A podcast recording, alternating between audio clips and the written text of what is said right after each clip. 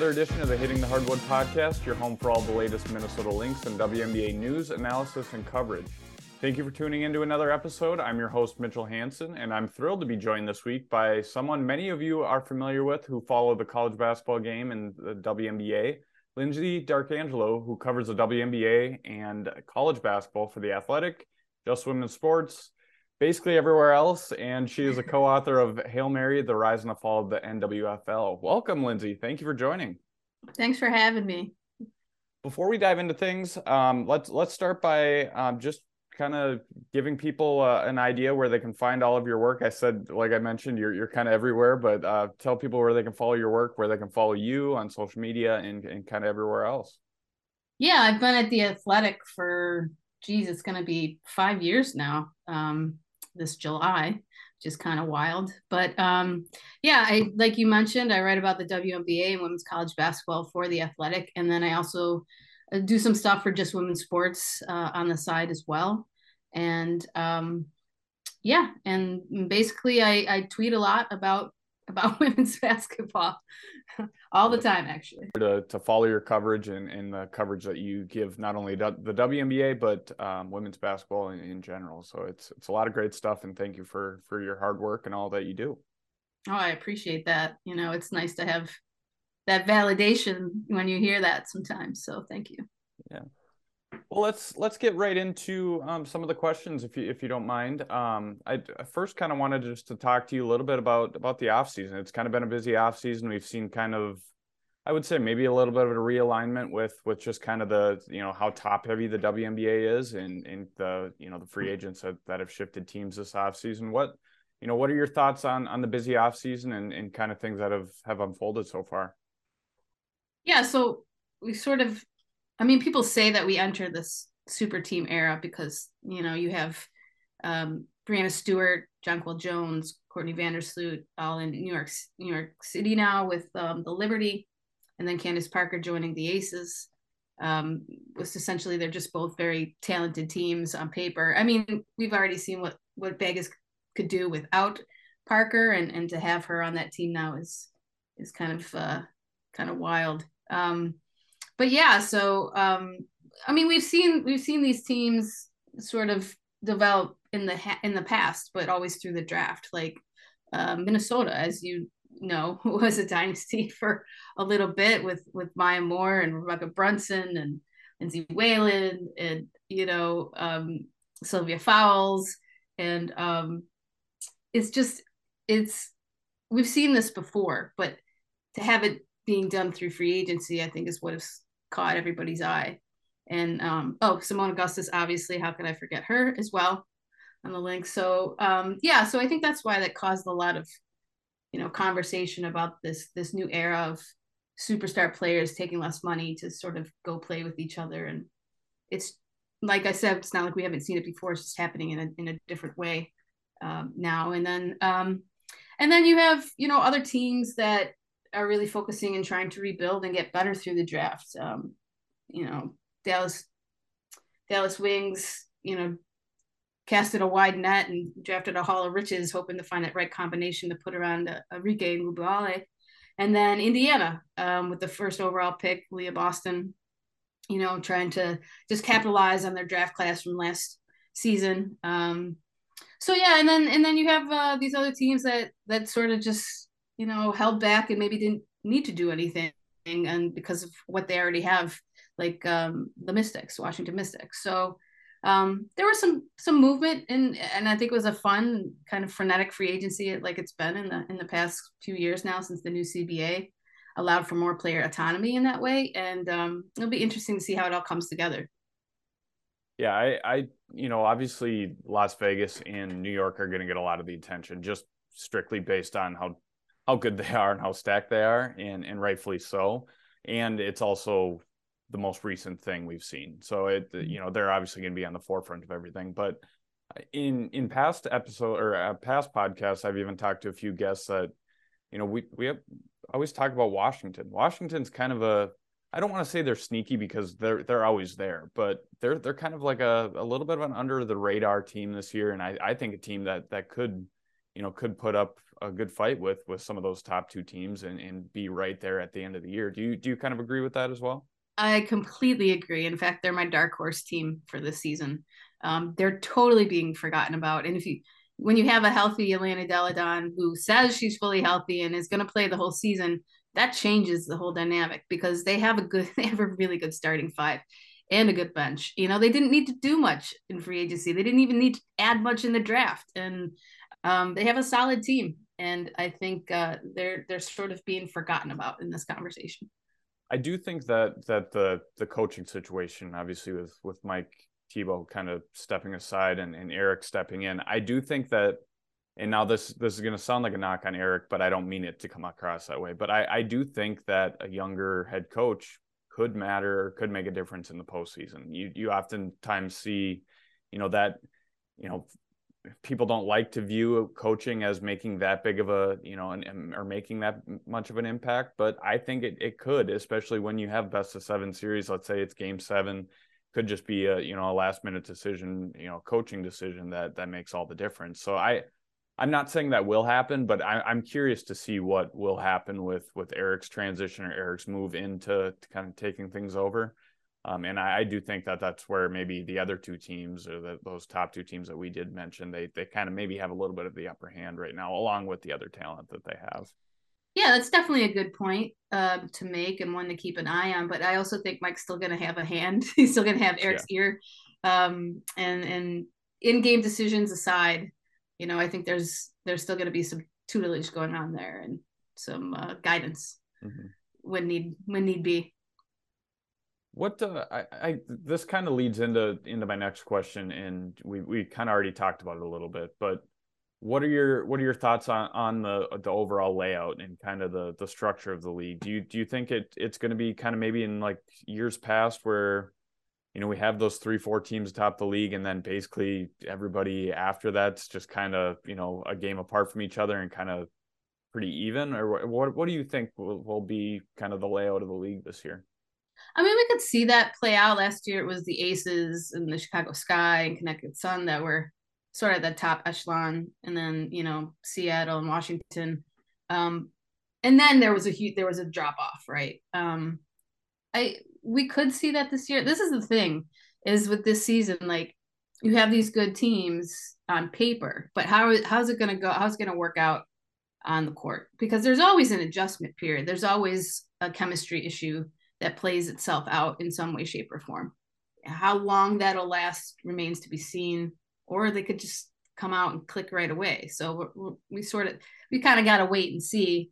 And then you have these younger teams like will Dallas finally figure out a roster that makes sense and a rotation that makes sense because that's been their issue for the past three or four seasons since Arike got there. And then Indiana, you know, how's what kind of step are they going to take this season? You know, how's their growth going to go? And and then even with minnesota you know what's what are they going to look like without uh, sylvia and, and Napheesa Collier kind of taking the reins as the as the leader in the face of that team? Um, atlanta you know uh, rhyne howard how's she going to capitalize on last year's success? I mean they were great defensively and they needed some offensive help which i think they've gotten. So you know there's just there's a lot that's up in the air and it's exciting though Mm-hmm. I, I do think that, and I agree with you that it, it will be maybe more so than in past years interesting to see how that those first weeks and months kind of unfold, or weeks and maybe just the first month. Um, because I do even even with the top teams, I think you know like that's where I think Las Vegas has the upper hand. Now, granted, they did add a few pieces. Candace Parker, as you mentioned, is is obviously a key one. Um, that will take some time, I think, to mesh. But that's where I think they have the upper hand over you know a New York right away is that New York has has basically a you know a brand new team and a brand new you know starting five, and it's going to take some time. They're familiar with each other, but it, it, still takes time to to mesh and become that championship caliber team. So I I do agree that that even you know from the top down, it, it's going to take some time for either rookies you know or young prospects to establish or you know the veterans to kind of to kind of mesh together, which which makes things very interesting. Mm-hmm. Um, you know, one thing that you know outside of you know kind of what we just talked about of, of not really knowing what to expect and kind of keeping an eye on on that uh, you know how teams you know mesh together at, at the start of the year what's what's one thing that that you're going to be you're going to be watching at the start of the year? What what i guess if you could put your finger on on one thing what's one thing that you're most interested in whether it's preseason or even at the start of the season? I mean i actually have a handful of things that first and foremost is Brittney griner's return to the court. Um, I, I really do think with with what she's been through and and so thankful that that she's back and, and she seems to be adjusting really well um, you know from from our vantage point as far as what she's pre- what she presented in her press conference. And um, she seems eager to get back on the court and just it almost seems like her love of basketball haven't it been taken away from her and almost you know she didn't know she'd ever play again and so to have that renewed love for the game I think we're going to see a, a different Brittney Griner this season, a more motivated, a more joyful Brittney Griner than we have in the past. Um, it's just the vibe that I get. But how how great is it going to be to see her play in in that first game for everybody? Um, so that's number one, and um, I'm excited to see Indiana's growth. I, I it's it's it's they're they're I think they're the youngest team in the league. Um, to to see them sort of like I said earlier, build on last season and then just um, see what Aliyah Boston can do at the pro level when she's not being triple, quadruple teamed. Um, it's just going to be fun to see their development. Um, a big thing for me leading up to the start of the season is rosters and, and cuts. You know, there's so many teams that have like way more players at training camp than they can carry for the season. And you know like 17 18 players when you got to get it down to 12 11 and to see those to see that play out um, and then the level of competition i think as we mentioned is going to be i think very good this year. It's always good but i think it's you know just going to be another level this season. And then to see like we talked about again what other teams step up uh, aside from you know all the talk about new york and Las Vegas to see what other teams sort of rise to the occasion. Yeah, when it comes to you know being like the level of competition, kind of the talent that's spread out, I do agree, and I I think that this is another reason why we're ready for expansion. Uh, by the way, but I I do think that even you know as as we continue to progress with the amount of talent that's coming out of the college game, you know, there's obviously the same amount of spots. There's not any more spots than, than what there was. Even you could argue there's even less because a lot of teams carry 11 spot or 11 players instead of 12. Um, but I mean, we're only going to get better top to bottom on on rosters if we don't expand, and that's, I mean, that's good. Obviously, you're improving what's already here, but I I do think that they need to expand to obviously spread out that you know talent a little bit and provide more opportunities. That's that's a whole other conversation but i i, I do agree that you know with top to bottom i think that a lot of teams are are better than what we've we've kind of seen in in years past which is great and it's going to be exciting to watch that's for sure. Yeah you're completely i completely agree i mean it is a whole other conversation talking about expansion and just a quick side note but how weird is it that the information came out uh, I think Richard Deitsch put something out about how you know a conversation with Cathy Engelbert where she talked about you know they had a hundred teams or a hundred cities, excuse me, um, targeted, and they're trying to get it down. I'm like, didn't they? Weren't they trying to get it down from 20 just last just last year, and saying they're going to pick a city by the end of the end of the year? What happened? Like, where did where did that come from? I feel like we're in an endless cycle when it comes to the WNBA. We always we're almost there, and then they're like, "Oh wait, we got to evaluate. We got to step back. We got to, you know, I don't know. It it's I don't I don't get it. I, even, it makes it makes zero sense, even coming from the WNBA. You know, um, to like put it out there so fervently that something was going to happen by the end of the year and then all of a sudden like why even put that out there if you really don't have your ducks in a row with it if you're really unsure and they're really you really aren't positive like what cities you're you're sort of targeting why even put it out there in the first place makes no sense well and then on the other side of things too like you look at let's say the bay area they have you know an investing group that's you know that's ready well they wouldn't be sitting there ready if they didn't get some sort of indication. I don't think that they're a legitimate, you know, final location or a, considered location. So to me, it seems like I don't know. They they they're ready and they just don't have like you said their ducks in a row that they you know they're trying to kind of backtrack now that okay mm-hmm. maybe we want to do it in 2 years. Well, you don't have to like give us you know a detailed timeline but just kind of right? just be honest like yeah to continue to say like oh it's a couple years out it's a couple years out it's a couple years out. Well you know we're we've been that way for 10 years. Like when yes. is it going to get here? I again i completely agree with you and that i love the WNBA but there's one thing they have been consistently frustrating with and that's trans- that's transparency. And and th- that's always been the case. Mm-hmm. Yeah. You know? it yeah i i it's just you know just be honest. I mean that's that's it. I mean, if you're not ready you're not ready but just mm-hmm. don't don't go back and forth and and you know kind of keep everybody guessing but well anyway we'll, we'll get there we'll get there eventually hopefully knock on wood. Um well one other thing you know talking about changes with the league um recently we've you know we've learned of the the the rule changes that just came out. Um, you mm-hmm. know, the coaches challenge among yep. other modifications. What what are your initial thoughts on on some of those some of those rule changes and some of those announcements that were made? I think it's great. I, you know, we see we see the coaches challenge in in NFL and and it's worked out rather well. Um, and they do it in the NBA. Why not add it to the WNBA game? And um, you know, I think it makes sense. You know, we've seen calls, questionable calls, especially during the playoffs. Uh, so hopefully this will help mitigate some of that. Um, the only thing I don't understand though is the is the coaches challenge now for um, goaltending or basket interference because that really doesn't happen. I'm guessing they had to put it in there just to have it in there, but I'm trying to think back to when that's ever happened. I I'm you puzzled me too. I honestly I don't know if I've ever seen it happen before. Right?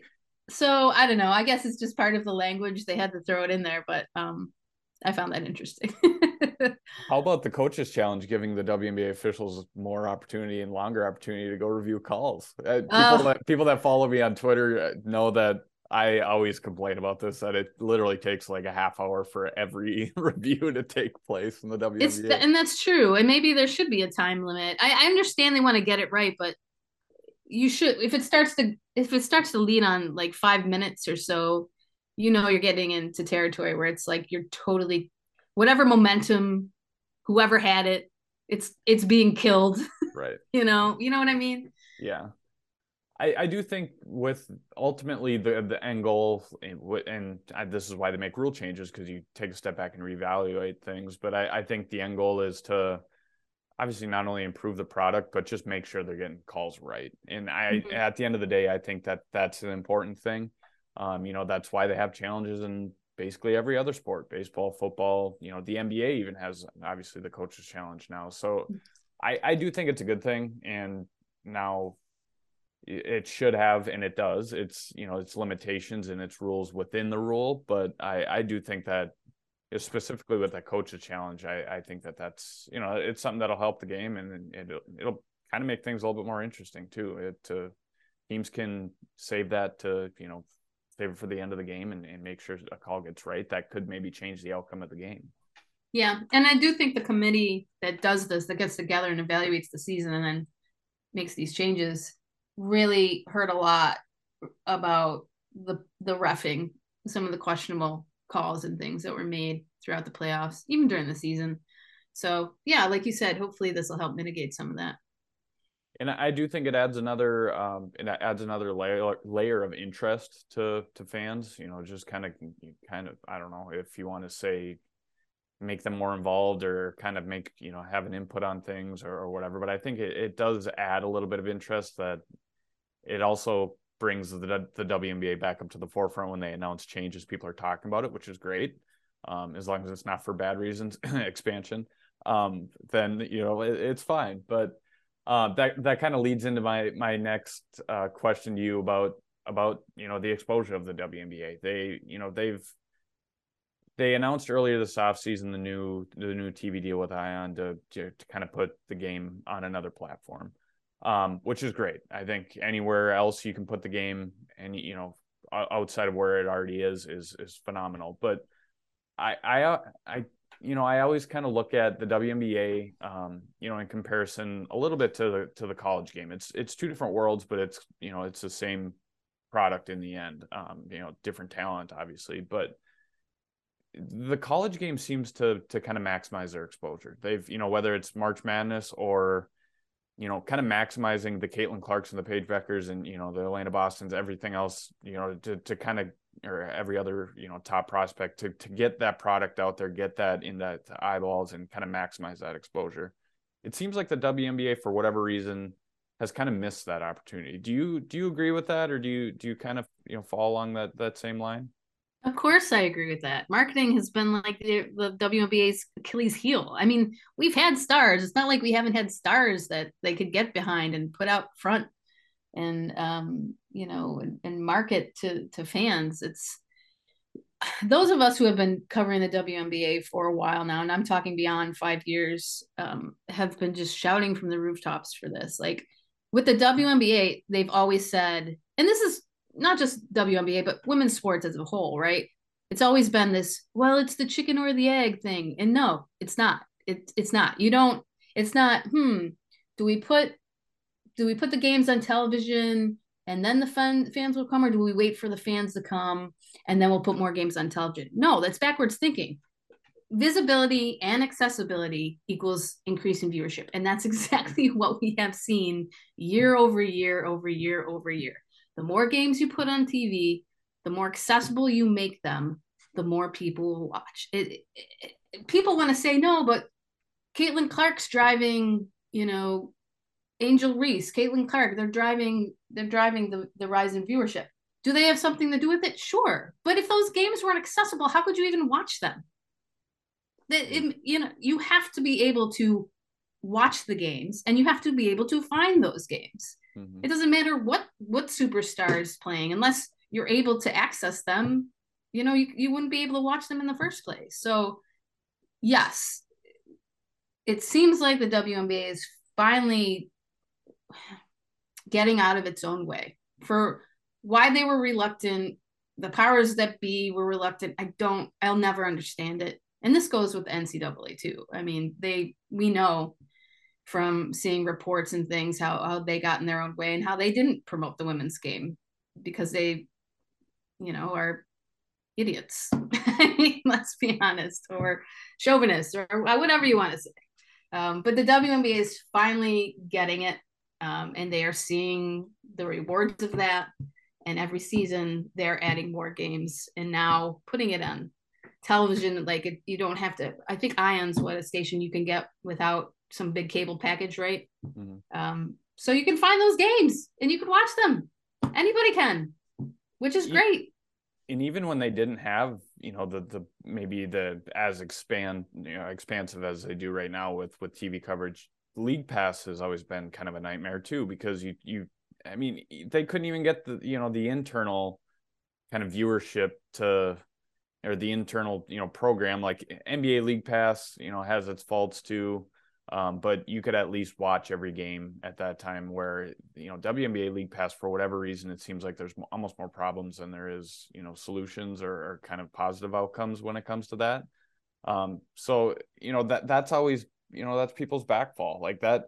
If you can't watch, let's say, an NBA game on, on national TV or on TV in general, you're going to maybe watch it on NBA League Pass, where the WNBA, it seemed like you couldn't do both or couldn't do either um, or they just weren't showing it on on League Pass, and it also wasn't on national television. So it, I I I agree with the, the points you all made, and and I I feel like what the college game is doing right now, the WNBA should have done you know years ago, and and I think that they are trying to you know kind of fill that gap now, which is great, and you know better late than never, but it it should have happened should have happened a while ago, but should have happened a, a while ago. It's not like the league hasn't had stars you know, to help drive viewership or rivalries for that matter. I mean, there was a time when Minnesota and Los Angeles were, you know, it, that was that's one of the best rivalries in the history of the league when it was at its height. You know, it was there. It mm-hmm. was all it was all there for the taking.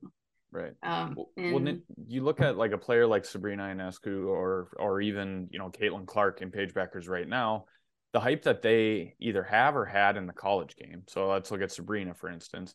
The hype that she had in the college game. Now she still gets hyped in the WNBA, but not as you know maybe on the national level like she did at the college game. If you look at it, it's like okay, what what's the reasoning for that? Well, people were noticing her. That's that's for one. She was kind of rising onto the scene. What like she she had exposure. She had the eyes on the game, and then she got into the WNBA. Now, granted, she still is it. Well, she's better than what she was in college, but I mean, she's still that that type of talent. But maybe as many people don't watch her, which is the point we're both making here. Yeah, there's that, but there's also when you get to when you make that leap from the from the college game to the pros. I mean, you're starting you're starting back at the lower right. level, and you yep. still have to prove yourself. And then she got injured um, you know, there's still a level of expectations to be met. You know, what she con what she did at, at the college, she was at the pinnacle. She was at the peak, just like Caitlin Clark is right now. Um, Paige will probably be when she comes back from injury, you know. It's not like you can just automatically do that when you get to the right. WNBA. You still there's a level of proving yourself. Mm-hmm. But her aside, again, there's plenty of stars and you know incredible players who have been in the league for some time who do that night in and night out that mm-hmm. you can get behind. Right. So so we just solved basically expansion, um, TV deals, and uh, what I don't know everything else. But we, the league should have been listening to us all along, Mitchell. all along. Uh, well, let's shift a little bit to since we do talk a lot of Lynx on this podcast. Let's let's shift to a little bit of Lynx specific talk. Um, what are your thoughts on the off season so far? I, I, I think a lot of the the common thing that I've heard, um, you know, from a lot of people is it's kind of been a disappointing off season. Um, now they they did get some good talent in the draft, and I think they they really did have a, a good draft, but overall it's kind of been maybe a little bit of a disappointing off season. Maybe not internally, but for people with high hopes externally. Um, what what are your thoughts on on what Minnesota's done so far and how they look right now? Yeah, I think they sort of swung and missed in free agency. Um, maybe just couldn't pull the players that they needed to or wanted to for that matter. But I like what they did in the draft. And I think they got better where they needed to get better in the draft. Um, Dorka's a great fit. Uh, with the loss of Sylvia, you need rebounding help. Uh, I have her as as one of my draft steals. Actually, I did a draft steals um, article for the Athletic um, right after the draft, and and she was one of my picks. Um, Diamond, obviously, Diamond Miller has all the tools to excel at the pro level, in my opinion. Having Napheesa Collier back to form is going to be huge, and by all accounts, you know she's ready to take over this team. Um, so again, you look at the roster, right, and there's going to be some hard cuts to be made. I mean, there's there's a lot of players on this roster. Um, Natalie 19, Achong was out though with uh, I believe she's pregnant, correct? Mm-hmm. Yes. Yeah. And then so you have some, some decisions to make, and you know, hopefully, um, Cheryl Reeve will will get the players that the right players in the right places that that she needs, and when she whittles down this roster, and and and the the Lynx will come out and and have a better season than they did last season um, they sort of fizzled out at the end in a big way. So um, not really sure what the disconnect was, but um, you know, I, I think things could go a different way in a, in a positive direction, for sure. I do think, and and I've said this on on various uh, previous uh, podcasts, but I I think that for the first time ever, Minnesota's wide open. Everybody outside of Napheesa Collier is is under consideration right now, and mm-hmm. and I think that for a team that's in rebuild mode, I, that's the best possible you know outlook to have or kind of mindset to have. Um, but everything you can tell, even even in training camp this off season, rightfully so. You know the Lynx have said everything they do is centered around Napheesa Collier. You know mm-hmm. everything they did in the draft is, centered around Phee. She's the lone uh, captain for the first time since Cheryl's been in Minnesota that they've only had one captain. That's this year, and it's Napheesa Collier. Um, you know, they they've talked about how they want to cater to to Phee and how she her style of play offensively. She likes being aggressive. She likes pushing the pace. She likes running the floor. That's why they picked Diamond Miller. That's why they, mm-hmm. you know, they have they have Dorka Juhász that can kind of spread the floor a little bit.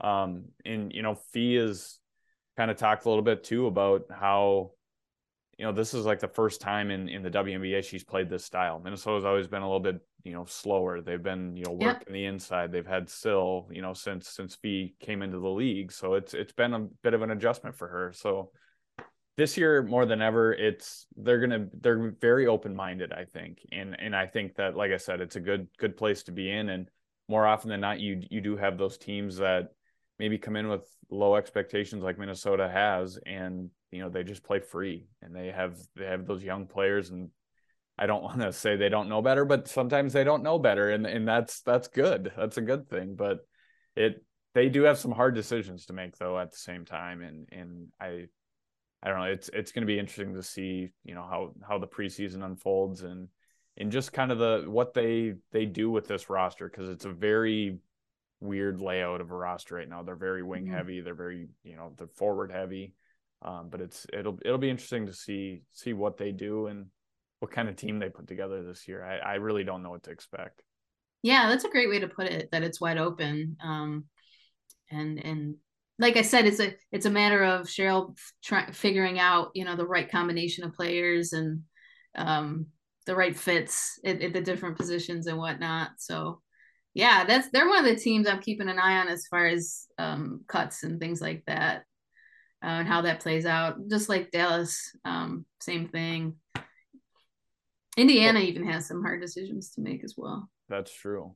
I I do think that with the draft picks, I in any other year, I think I think Minnesota takes three of the draft picks they took this year. Um, and that being Diamond Miller, Dorka Juhász, and Brea Beal.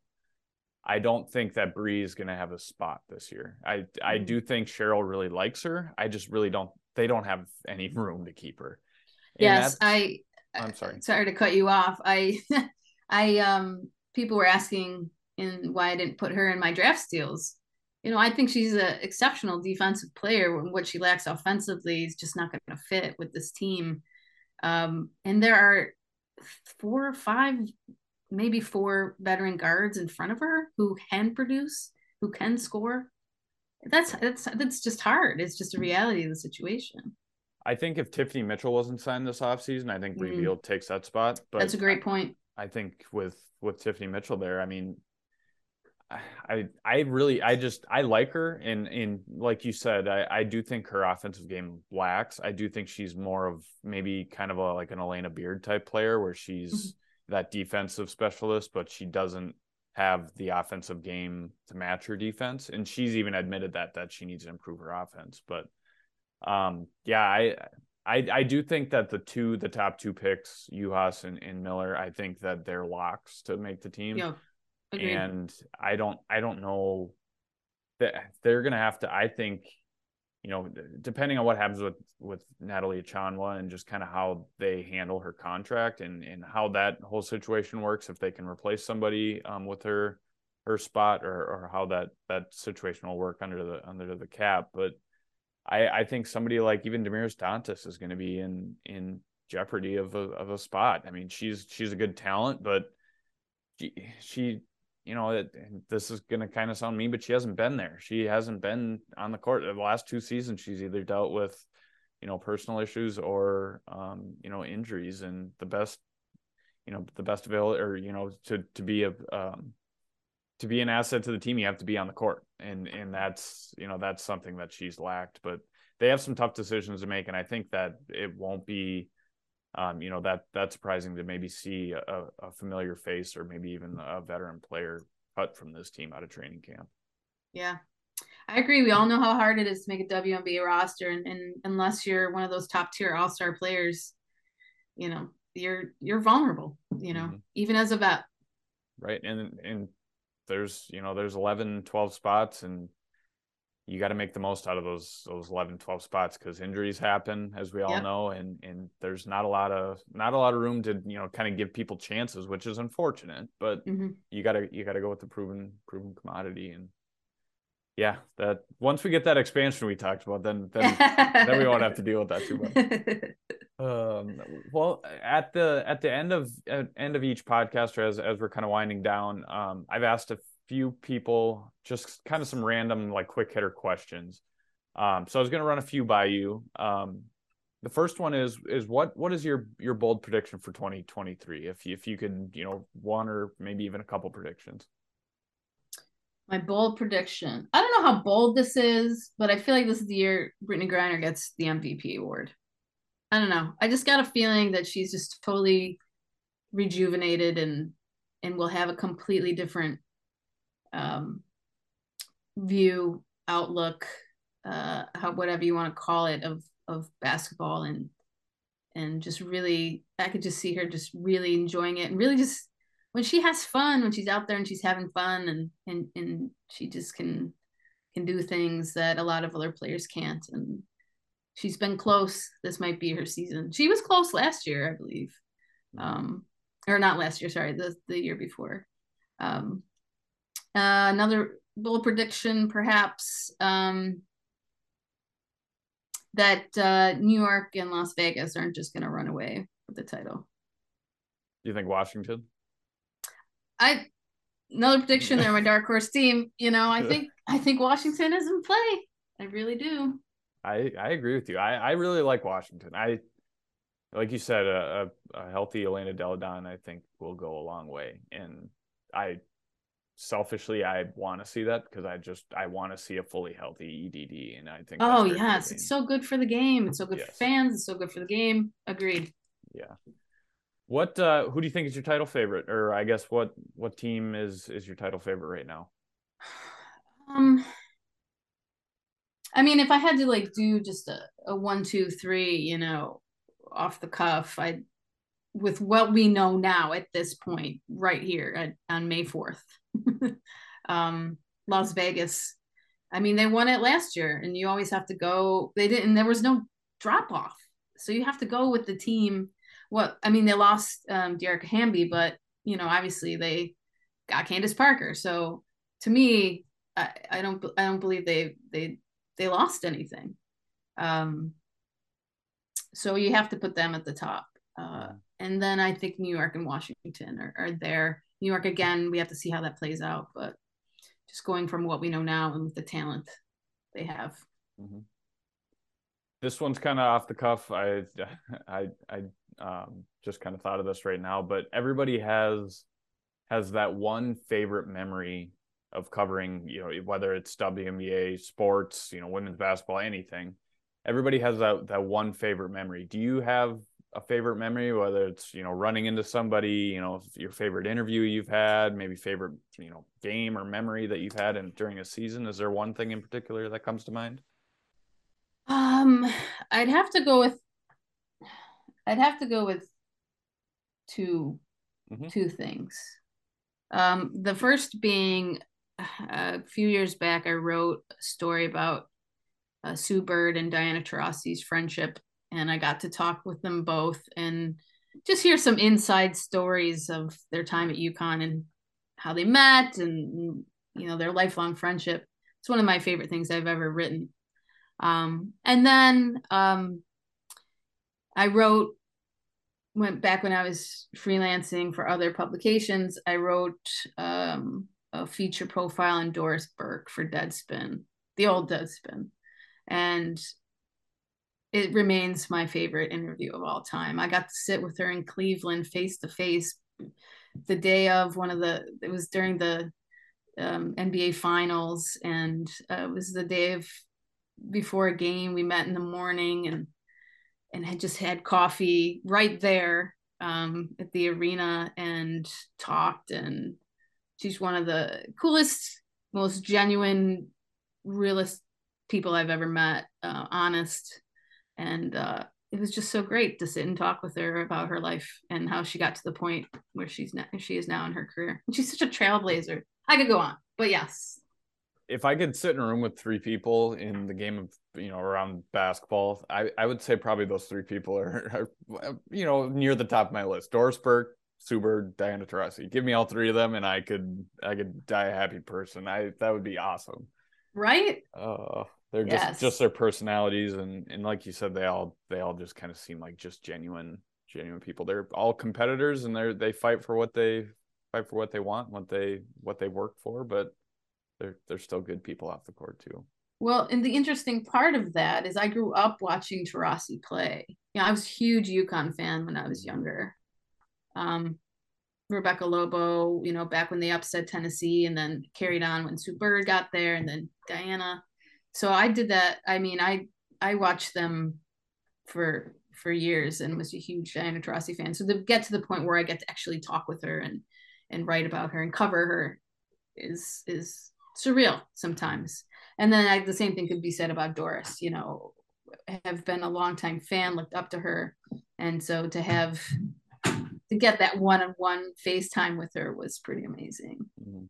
One of those pinch me moments where you're you're you're kind of sitting there and you're just like, is Yeah. this person really sitting in front of me, or am I really talking Yeah. to this person right now? Am I actually writing this? Like, is this Right. my job now? Like, this Right. is. It's been a, it's been an incredible ride. yeah.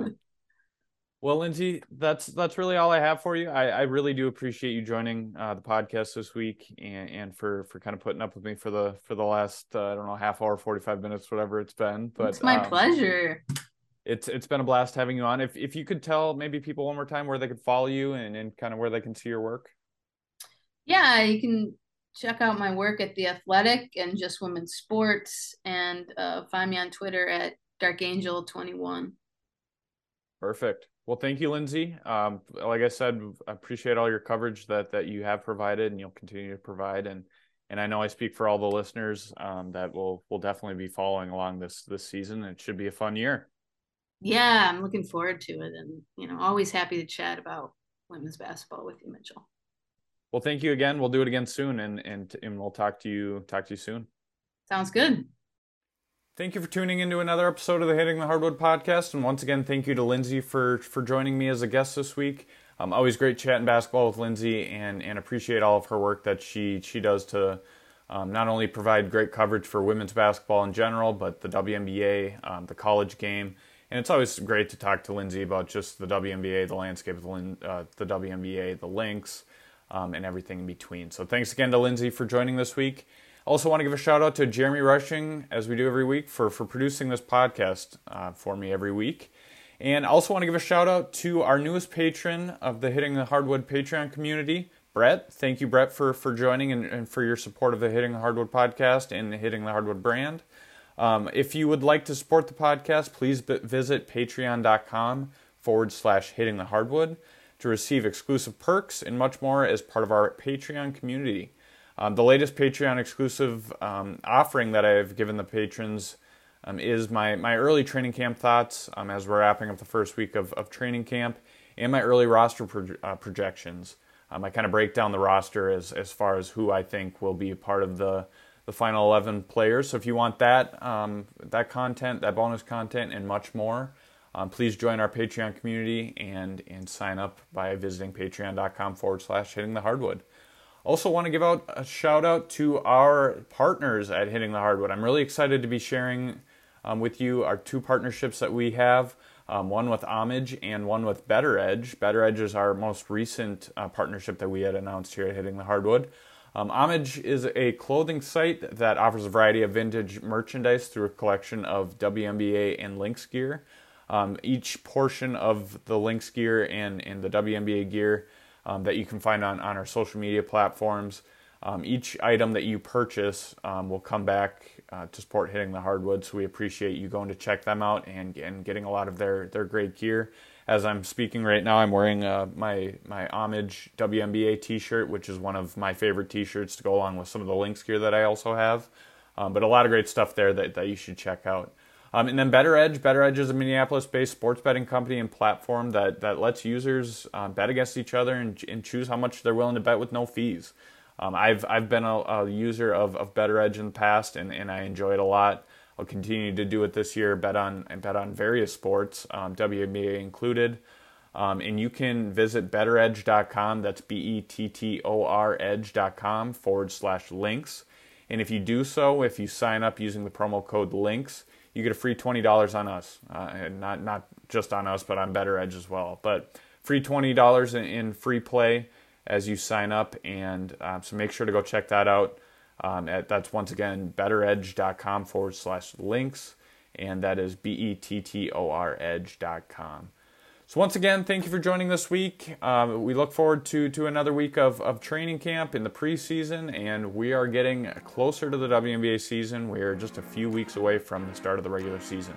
Um, so until then, um, we'll see you again next week.